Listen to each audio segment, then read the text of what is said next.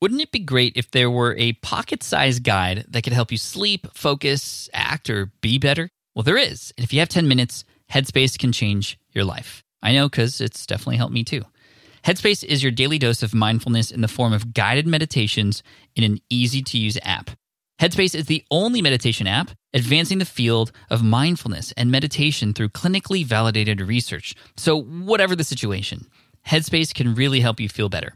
If you're overwhelmed, Headspace has three minute SOS meditations for you. Need some help falling asleep? They can help you with wind down sessions their members swear by. And for parents, Headspace even has stuff that you could do with your kids too. And their approach to mindfulness can help you reduce stress, improve sleep, boost focus, and increase your overall sense of well being. Like I said, I use Headspace as well. I used to use it back in the day, then I got off of it for a while to use another tool. But then honestly, I came back to it and it's even better. The voicing, the meditation, it definitely, even just with five minutes a day, it really changes everything for me. It's backed by 25 published studies on its benefits, 600,000 five star reviews, and over 60 million downloads. Incredible.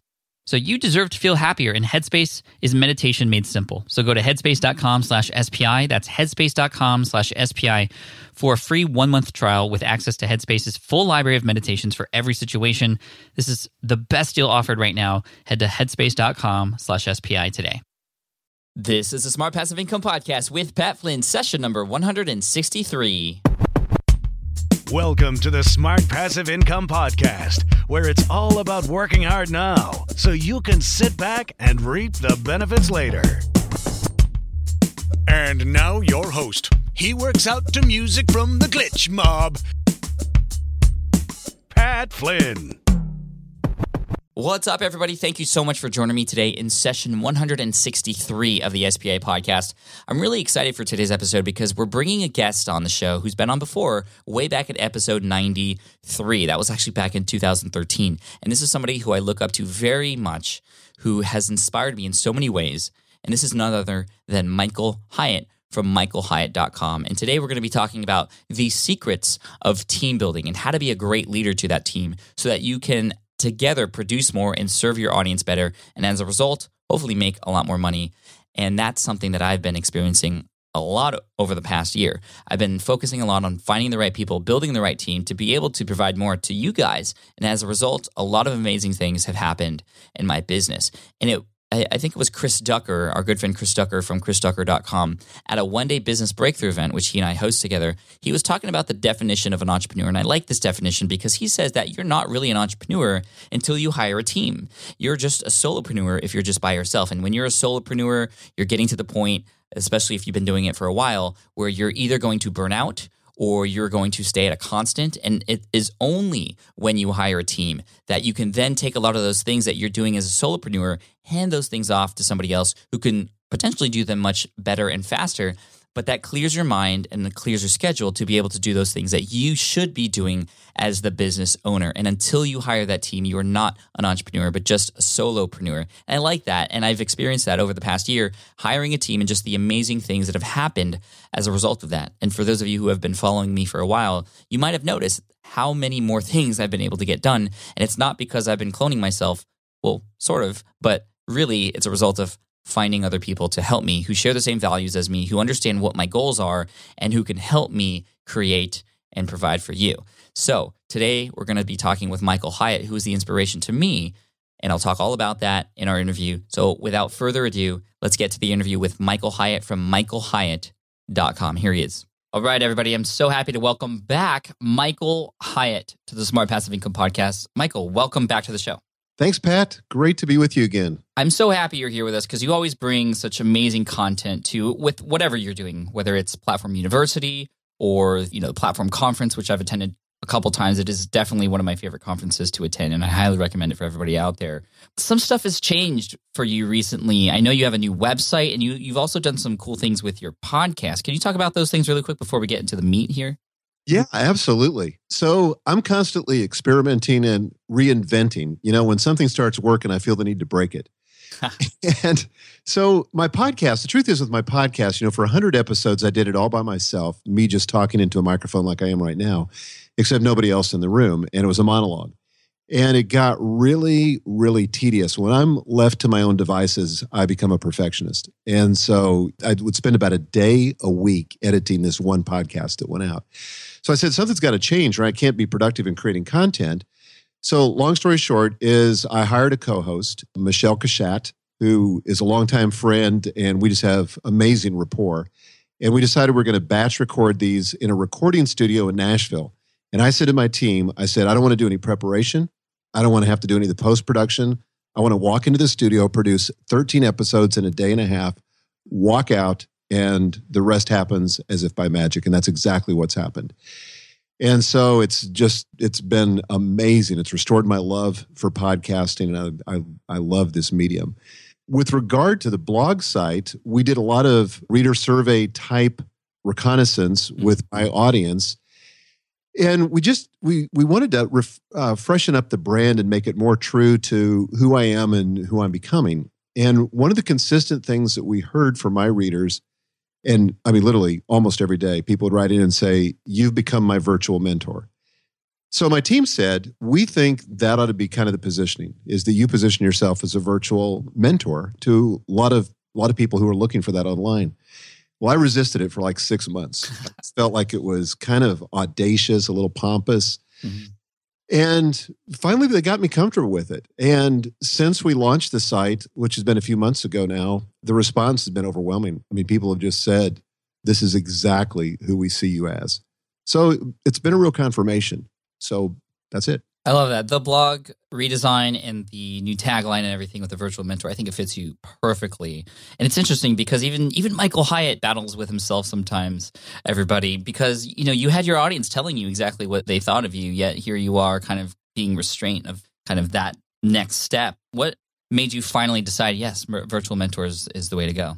Well, I'll tell you, it was actually a late night conversation at my home. Ray Edwards was in town and he was staying with us. And I said to Ray, I said, look, you're somebody I really trust and somebody who's really mature and about my age. And I said, let me just show you these mock ups for my site. And I just would love to get your opinion. I'm not going to prejudice you one way or another, but I just would love your input.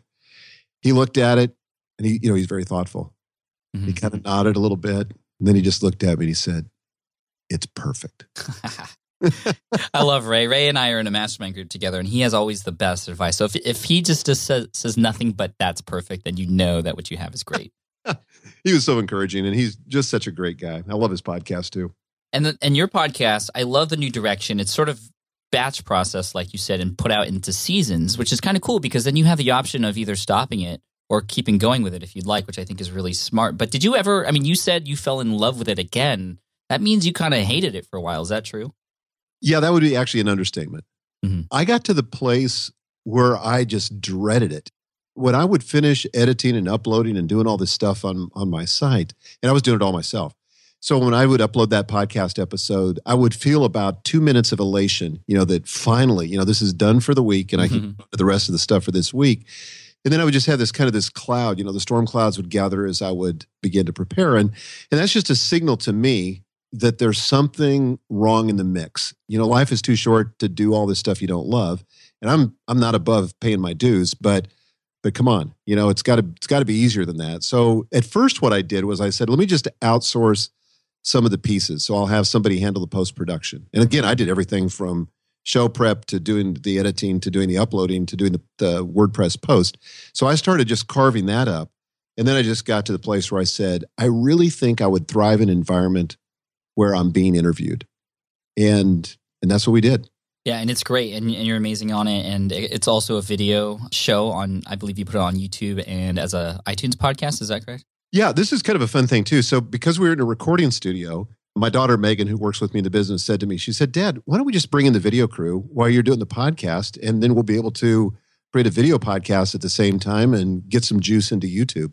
And I said, "Great." So we've done that every time as well. And what have the been the results from putting it into video format as well? Great. You know, I, I can't quote to you the numbers here, but it's probably about our second highest referral site to the blog right behind Facebook. Wow. That's huge. Ahead of Twitter. That's huge. So, okay, with the podcast, you had this sort of hate for the way you were doing it and you changed it, and that's great. For the blog, however, things weren't necessarily broken, but you st- you decided to go with it anyway. And I think you know you said yourself the reason you why you like doing that is because you love to experiment and stuff. But how do people know? How can, what advice can we give to people out there who are listening, who you know might be satisfied with what they have, but do need to keep going and push further? Well, I think it it may be related to temperament, but I think you always have to be checking, and it's kind of a gut check thing. Is there congruence between what I'm about and what I'm trying to communicate to my audience and what my uh, audience wants? Hmm. So I'm looking for that kind of alignment between all those things. And when it starts getting out of alignment, as I felt it was, because it was really aligned around the idea of intentional leadership, which is really the, the idea of my company and still a very central framework for how I think about my life and work but I thought there's got to be something that connects more from the audience's perspective. And plus, I just felt like, you know, the design was a little bit long in the tooth. Mm-hmm. right. and and I've had a designer I've worked with for a couple years that does an amazing job, and I just wanted to give him a crack at it so that all of our graphics began to line up and and feel like they were coming out of the same brand.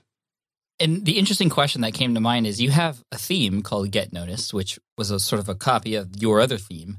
And now that you've moved on to this new theme, were there any implications there or something that you're thinking about in terms of the people who had your previous version? Maybe you'd be leaving them behind and thinking something was better, or is there another theme potentially going to come out? Yeah, the, the, cool thing about it was is uh, the Get Noticed theme is really a framework more than anything. And so we had built even my previous theme was a child theme that sat on top of that. And we made that child theme available to everybody. But we created this new child theme and put this on top of the Get Noticed theme. So this is still all ah, I see. the Get Noticed theme. is just a different child theme. And the best themes that are designed on top of uh, Get Noticed theme are where people have done that. They've created a child theme. And so we probably will not make this one available to the public only because what we started seeing was, and this is this is a tough one, and I may be wrong on this, but um, I, we started seeing a bunch of themes, a lot of blogs that looked like mine, mm-hmm. and um, you know, I just I didn't feel that was good for creating a distinctive look for myself. I want to empower people to create their own look, but not just to mimic me, because that's not the path to success. Um, you know, you got to kind of find your own way. Yeah, I mean, I fully agree with that. Now, on this notion of okay, you're not really sure if you should go to the next step. You know, today we're going to be talking about building a team and Michael, I don't know if you remember. Actually, I did an episode where it was sort of very much in a NPR style with the music and you know stories, and I actually played a segment of my talk at Platform Conference 2012 with me playing the trumpet. This is episode 138 of the Smart Passive Income podcast, and thank you guys for that audio uh, to to put in there. But then I followed it up with you know that was a life changing conference for me for several reasons, just because the content was great and it was great to meet everybody there, but also because I saw what your team allowed you to do to put on that show, to be able to do that on top of everything else you were doing. It was really inspiring me to get me to think about, okay, how can I build a team now too to help me, you know, just better serve my audience like you were doing to us. I mean, thank you for that. And, and thank you for your team. Your team is amazing. Every time I've worked with them, they've been great. And they've been a very much an inspiration for me on how I've built my team. But it took me a long time to figure out that a team was exactly what I needed at the time in my business. Not everybody needs a team when they're starting out, but eventually right. everybody I feel like gets to a point where they need a team or else they're just going to stay the same. How would you comment on the fact that, you know, a lot of people probably need a team, but, you know, aren't really quite up to the task of, of putting one together? Yeah, well, this is the challenge. When I left Thomas Nelson as the CEO, large publishing company, I had 650 people in my company. I had 10 direct reports, amazing wow, wow. executive team. And I left that to pursue my dream of writing and speaking full time. And so initially I thought, you know, I just want something super minimalist, you know, me and an executive assistant, virtual executive assistant, and that's enough. But what I realized is that I couldn't really create the impact in the world I wanted to have if it was just me. Because the truth is, I don't do everything well. In fact, to even say it even more strongly, I only do a few things well. There's a lot of things that I can do, but I'm out of my strength zone when I'm doing those things. And they either deplete me or I'm not as competent as someone if I would hire them. And so it's it's tough because I was also committed in this business to bootstrapping this business. I didn't mm-hmm. I didn't want outside investor money. I didn't want to borrow money. I wanted to pay for it as I generated the money. So the challenge in building a team is the investment always comes before you reap the harvest. And it always feels like you're a little bit out of your comfort zone. It always feels like that for me when I hire somebody. Like we just hired a, a chief marketing officer, and not cheap, frankly, and was somebody that was a VP of marketing at Thomas Nelson that uh, we just brought into the company. And so that was a stretch. You know, I'm going like, wow, okay, so what's the payback going to be on this? And, you know, there's some risk involved because you're making some revenue assumptions and all the rest, and you're mm-hmm. hoping that happens. But that's how it always feels. Every time I do it, my income goes up, my capability expands, and my impact on the world increases. So that's the perspective you've got to have. You've got to be willing as an entrepreneur, I think, mm-hmm. to be able to get out of your comfort zone, to be willing to stretch for the sake of the people that you're trying to have an impact on.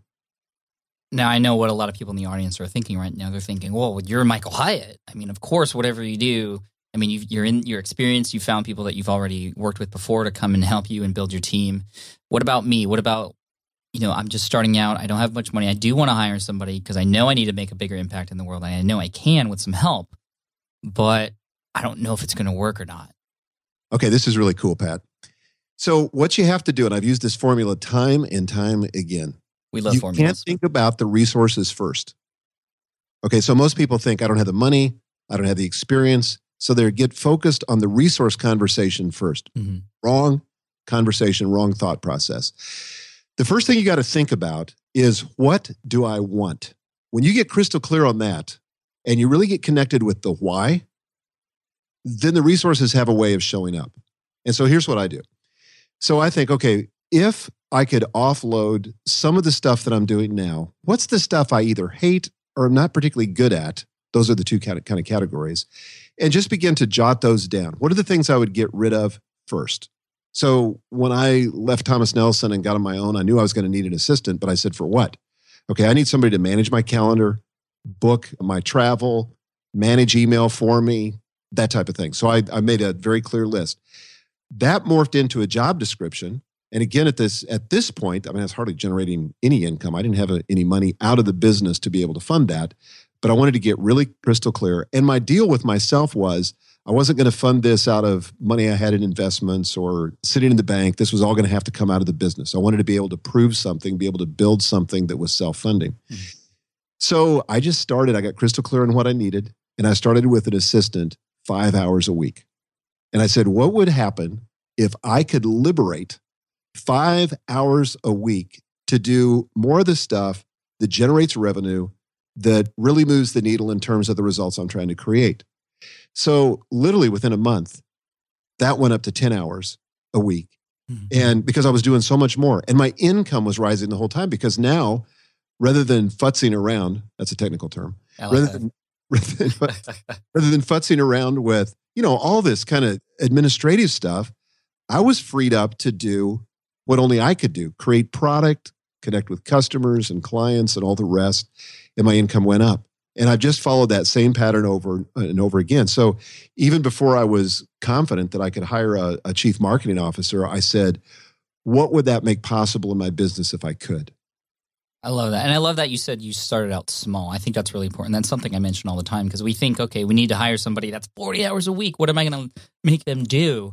But you know, you just, uh, even an hour saved a week. I mean, imagine that extra hour over 52 weeks. It's an extra 52 hours. I mean, that's so much time for you to do something else that only you can do. And I'll, I'll tell you, Michael, when I finally realized the power of hiring somebody to edit my podcast, which I first experienced through hiring Mindy to edit Ask Pat.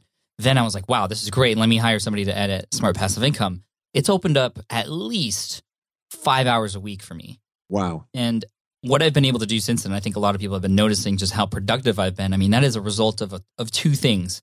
One, the miracle morning and being very productive in the morning and, and getting into in tune with uh, my creativity and when I'm creative and just focusing on that part of productivity, but also it's these five hours that I'm opening up for myself every week now through the through having somebody else do the podcast. And the thing was, it was so hard for me because I mean, I, I did it for years myself, like you did, and I was good at it. And I felt like also that I had to do it in my own special way that I didn't think anybody else could do. Well, here's the crazy thing about it. Talk about a false economy. This happened just re- recently in my mastermind group one of the guys was struggling with hiring a developer and he was kind of a coder so he's really in the business to market information but he mm. can do some coding like i can like you can so one of the guys in the mastermind said, "How do you? How much do you think you make an hour?" And so the guy did the computation, and he said, "Well, probably two hundred and fifty, three hundred dollars an hour." He said, "Okay, great." He said, "Let me ask you a question. Would you pay a web developer three hundred dollars an hour?" And the guy just snapped. He said, "Absolutely not. That's crazy." And he said, "Well, you already are." And in fact, by your own admission, he's not a very good one. Hmm. So that's the kind of false economy we get into is we create a very expensive solution, which is us doing all the work. That's a great way to, to, to think about it. I think that might have clicked for a lot of people in their heads right when you said that. Now, okay, now as we're building our team, we might be hiring people to do certain. I mean, the one thing, and this is what Chris Ducker always says. He wrote Virtual Freedom. I love that book. It's changed my life. He says there's no such thing as a super VA or a super assistant, one who can do everything, right? So you might have one person do your calendar and your appointments and, and things like that, but then you've since hired a lot more people to do other things, right? Right. Yeah, absolutely. So I have, for example, I, I mentioned the chief marketing officer. I now have my daughter who was in that role. This has freed her up to do, we call her the chief brand officer, but she also does business development, but to pursue new opportunities because running the business with Platform University, five days to your best year ever, books I've gotten processed and everything, mm-hmm. that's like a full time thing. And there's nobody looking at the new stuff. Well, now Megan is looking at all that full time. That's cool. Then I have now a guy who I'll refer to as my chief content officer. And so his job basically is to, like, when I, the way I used to do blog posts, is just an example, is I would come up with the ideas and I would do the research and I would sit down and I would write those and I would format them and put them into WordPress and everything else. So I did the same thing with that that I did with podcasting. Mhm. So I started cutting that up and saying, where could I, where is the place where I add the value? Well, it's really coming up with a concept and then fine tuning the writing. He actually does the initial draft, presents it to me, and he's really done a lot of analysis on my voice and has got my voice. And so now, you know, it's still my content, but and you'll appreciate this metaphor. I'm the architect, not the contractor. I do appreciate that metaphor. I thought so, and then you know, it's like a bookkeeper was is another person on my team. We've got two executive assistants. We've got somebody that manages Platform University, uh, manages the whole community. These are all employees, and then we have a small group, about ten contractors that do most of their work for me, but not exclusively. I mean, that's amazing what you've built. But I know, I mean, even even just hearing you talk about all those different people, it's like, how do you keep everybody organized? How do you keep everybody doing the job they're supposed to be doing so you can all keep moving forward? Because you're paying these people money, uh, obviously, and you don't want that money to go to waste. How are you able to be a good leader for these people? Well, the single most important thing to do in leadership, in my view and in my experience, is to demonstrate or model the behavior you want to see in other people. So, you know, if you want people with a great work ethic, you've got to have a great work ethic. If you want to have people that are considerate of one another, that are positive, that are encouraging, you've got to be that to your team. Now, you and I have talked about this tool called Slack, and you recommended it to me we started using that on our team. And and by the way here's how we did it. I can't remember pat you can you can tell me if you recommended this or not but what we did was on a friday morning one friday morning i said i'm about to pull my hair out with all the internal email going back and forth. I lose track of conversations. You know there's conversations i'm part of that i don't need to be part of and we got to do something else. And you said try slack. So i said to my team today this friday that we're going to do this this is now maybe a little over a year ago we said we're going to try Slack. Nobody can send an email to anybody else on the team. That's the rule for today. Wow. And so uh, everything, every conversation, every communication that you need to have with another team member needs to happen inside of Slack. Now, we only had a couple of channels. We didn't even know how that was going to be organized. We said we'll just kind of let it grow or- organically. And I said at the end of today, we're going to all get together and we're going to vote on whether we're going to go back to email or we're going to stay with Slack. So everybody was great about it. Everybody dug in and just got really involved with Slack. And by the end of the day, I called for the vote and it was unanimous. Everybody said, We hate email, we love Slack. Now, what's happened to us? This is the amazing part of Slack and why I think this company has grown like crazy is it creates culture. Culture is the most powerful driving force in your business. The kind of culture you create will either deliver predictably positive results or predictably negative results. And the thing that I love about Slack is that everybody's conversation, you know, unless you have a private channel, but it's visible to everybody else. Mm-hmm. So we feed on one another. As we're recording this, we're right in the middle of a launch, our spring enrollment for Platform University. And it's crazy. I mean, the ideas that are flying around in there, we've got a couple new team members. We another person we hired was an Infusionsoft expert. So that's all he does is Infusionsoft. And so, I mean, he said to me, we had lunch with him last week, Megan and I. He said, I am blown away by the team, just the ideas. Because what happens is you get these very short iterative cycles inside of Slack, where instead of going back and forth and email and kind of the, the pop loses its fizz, Mm-hmm.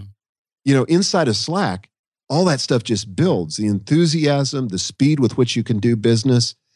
And, you know, we get a lot of comments from people who just say, I can't believe how fast you guys iterate, how much content you produce, and how soon you can deliver it to the market. But it's really because of Slack. That's become our secret weapon. Yeah, Slack has definitely become a secret weapon internally for us too, for the same exact reasons. And I didn't even pinpoint the culture aspect of it, but we definitely, you know, it's easy to share our personalities on there. It's easy to be us. It's sort of like instant messaging on steroids with categories and at tagging and Twitter. I mean, it's just everything great in terms of communication online is put into this one product. And if you want to check it out, you can go to slack.com slash SPI. And any new teams that are formed will get $100 in credits from the team at Slack since they're sponsoring this episode. So big shout out to Slack. Michael and I both love them, and I know I've turned a lot of people onto them as well. But yeah, I mean, just cutting out the email alone is is huge, and it's very easy to go back to older conversations. But I want to go back to something that you mentioned. You said that your team loves to give the rest of the team ideas. I know that in a lot of places, especially in the corporate world, you know, a lot of people, when they have ideas, they just keep them to themselves because they're afraid of what other people might say, or, you know, they might get slammed for it being a not so good idea. How do you get your team so excited about sharing these things without making them feel, you know, like there might be a dumb idea in their head? Well, I think this is kind of what happens when you have a culture that's driving all that. Because if you're in a culture where people are cynical, they don't feel like they're respected or regarded, or their opinions aren't really valued, then people shut down. And that's a cultural thing. And again, I think it has to start with you as a leader encouraging people. And this is really important creating an environment that's safe for dissent. So that if somebody doesn't like your idea, and you're the CEO of the business, you're the head of the company, and they don't like your idea, you make it safe for them to voice that and push back on it. Hmm. And so people do that all the time. The thing I love about Slack for our organization is it's flat in the organization. There's no apparent hierarchy. You know, I'm in there rumbling and tumbling with everybody. And, you know, I mean, I'm sure people in the back of their mind know, oh, yeah, this is his company. But they push back on me. I push back on them. But mostly it's an attitude, it's a positive encouragement. And we've got some great people who have you have you done strength finders? No, I haven't. Buddy, you got to do this. Okay, here's the book. Strength Finders 2.0. Okay. It comes with the test built into the book where you can find your five top strengths. There's so there's 34 strengths overall. And this is work that the Gallup organization has done over hundreds of thousands of people. So it's finely tuned. We used it at Thomas Nelson, but the whole goal is to build a strength based culture. So you get people working on their strengths, not on their weaknesses. And when you do that, you produce a strong organization. And, and by the way, if you take the full test at Gallup, and I have no vested interest in this, other than I'm just telling you what we do, we get every, make everybody get their full results for 80 bucks. They get all 34 results. So we find out not only what their top five are, but what their five bottom ones are or their five weaknesses are. And we try to keep people out of their weaknesses and in their strengths. One of the strengths that's fabulous, and you got to recruit people on your team that have these various strengths. That's part of your role as a kind of a symphony leader. We've particularly uh, recruited people that have the positivity strength. Hmm. So my wife is that's her number one strength. Stu McLaren, that's his number one strength. And those guys just keep it all positive and encouraging and keep the ideas flowing. And they are huge value to the team because of that. I love that. So you would recommend me taking the Strength Finders test, but also all of my team members as well. Yeah, and then okay, so then you got to do this. You're, you're gonna you're geeky like this, so you're gonna love it.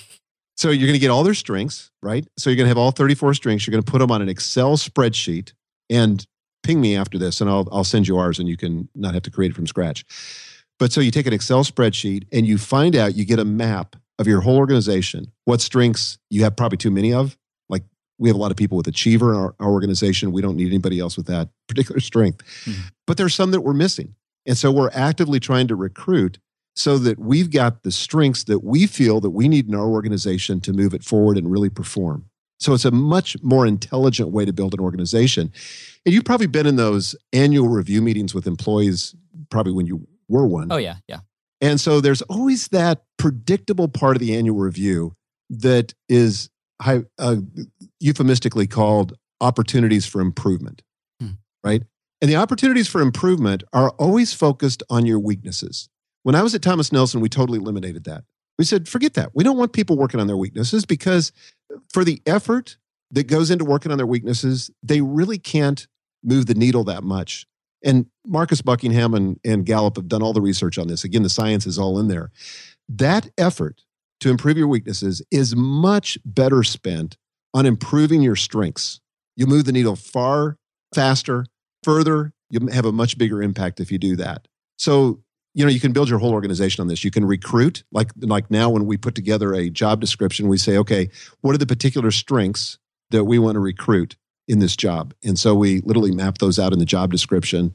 We don't reveal those to the candidates but the final candidates we get tested and we find out what their strengths are.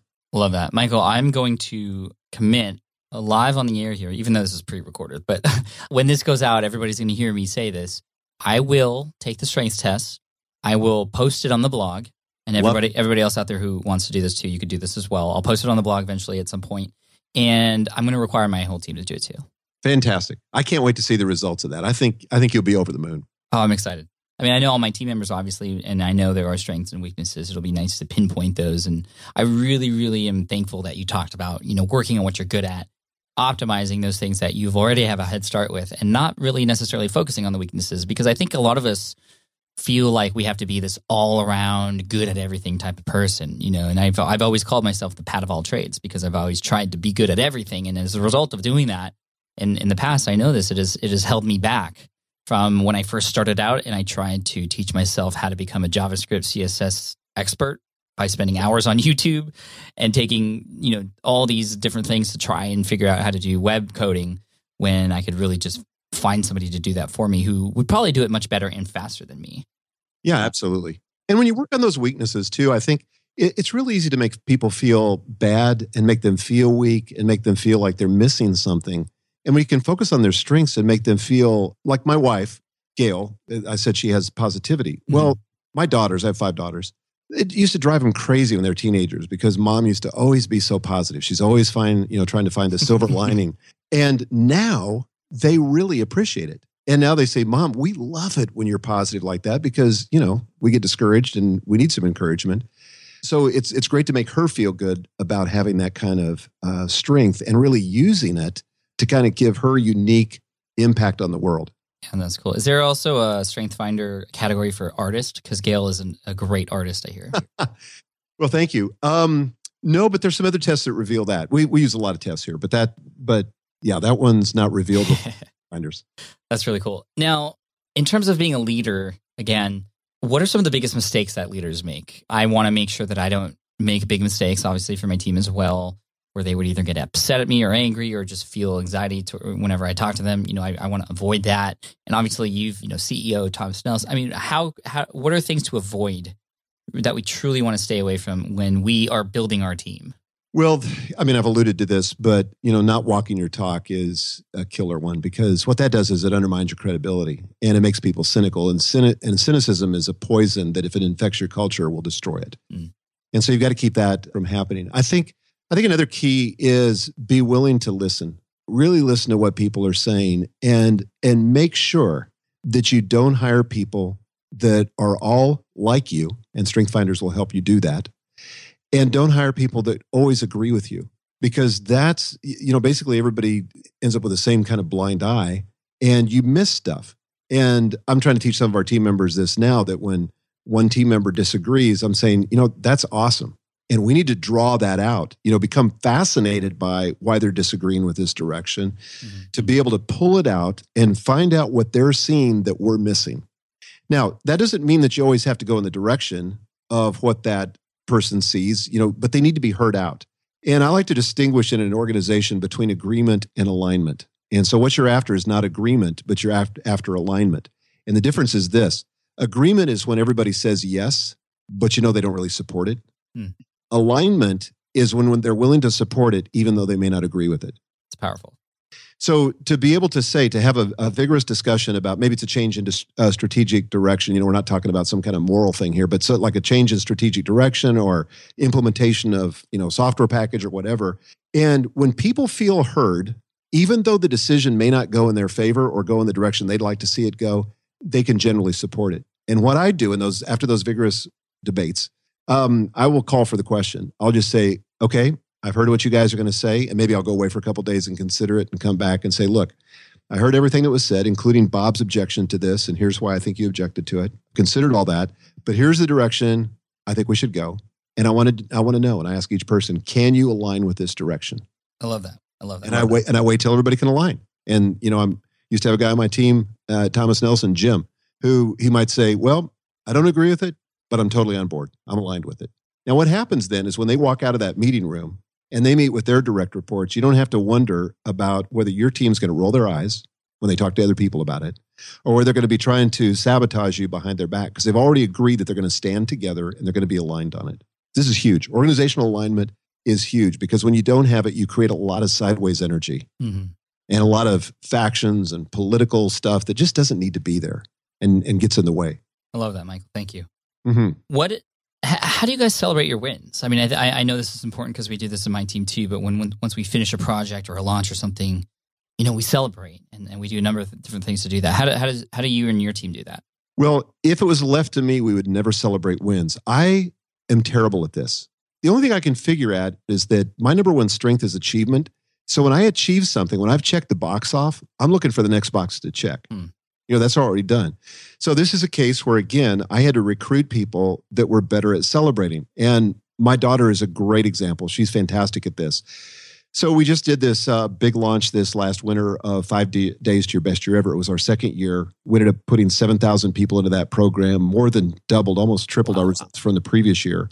And so what we decided we were going to do is we were going to take our team and take our five top affiliates and we went to a place in East Tennessee called Blackberry uh, Farm, and it's five star resort, unbelievable, amazing experience. Cost us an arm and a leg, but it was totally worth it.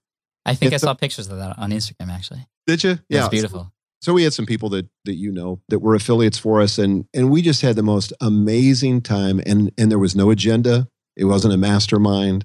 Uh, we weren't trying to get information from people. We just wanted to celebrate and thank these people.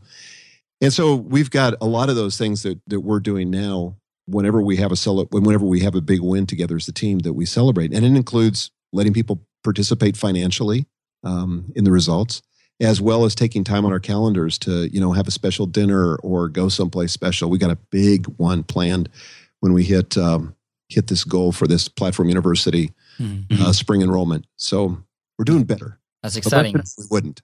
But celebration is important. So important. Okay, because when you said I, I wouldn't do that, I was like, whoa, really? Oh, but it's just you personally wouldn't figure out what to do. No, I, I hugely value it because I know that if you don't celebrate things, um, it, it's like when you celebrate those things, you reinforce them in the organization's nervous system. People right. feel acknowledged. They feel like their con- contributions were were meaningful. You know, the, the truth is, and and you know this from your time in the corporate world and just working in your own organization, uh, compensation is like the third thing on the list of priorities for why people work. Number one, I mean, you can look at just about any test you want to go out there or survey you want to look at. Number one is people want to be acknowledged, mm-hmm. they want to be noticed. And so that's why celebration is so important because, you know, the, in, in any good win, people are doing things that are beyond their job description, beyond what's really expected. They're pushing beyond that. And if you don't acknowledge that, you don't get more of it.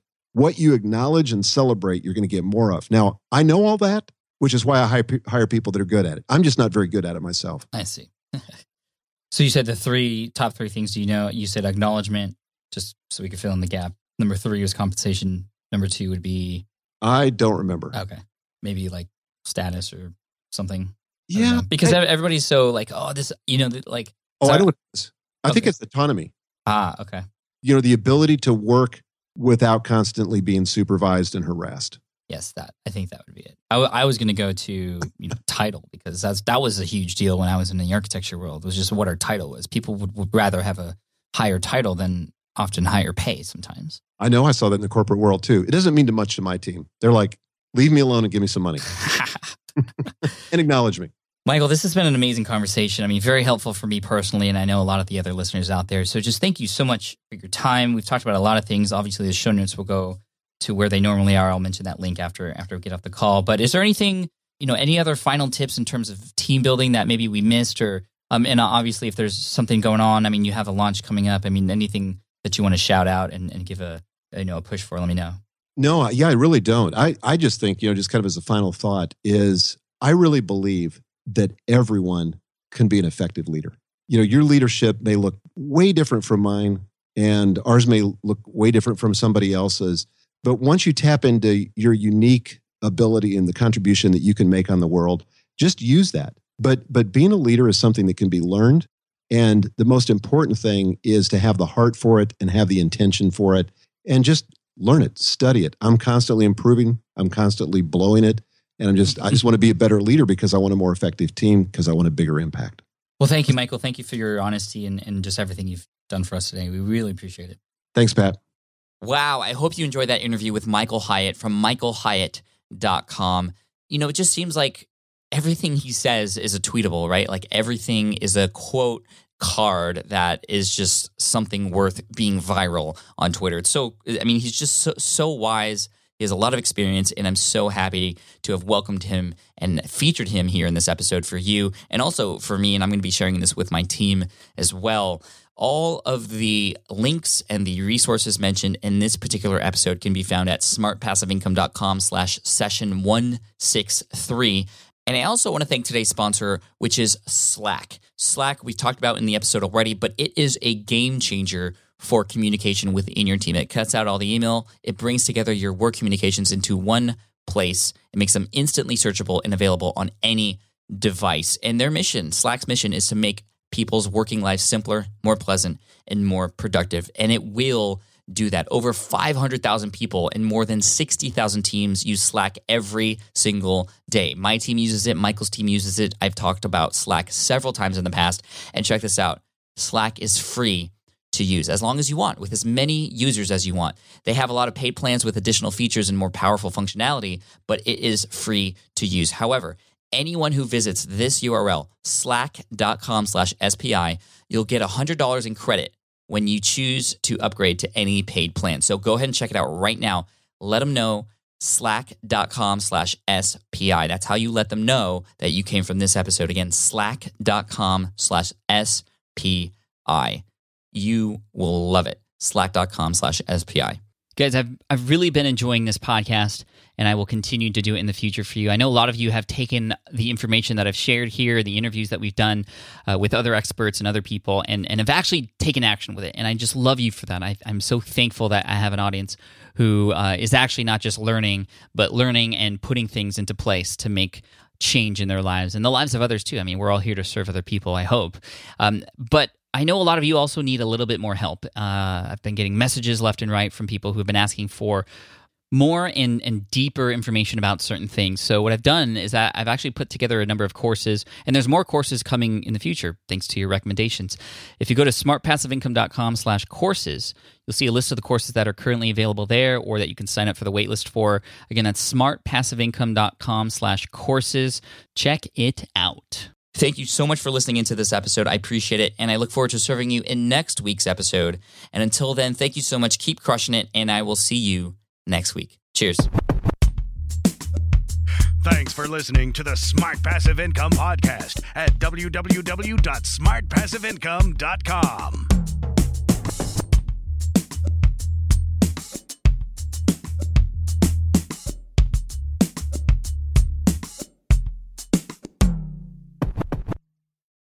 So, podcasting is obviously a big deal here at SPI. And today, I'm so excited to tell you about our newest podcast. Yes, a brand new podcast called Flops.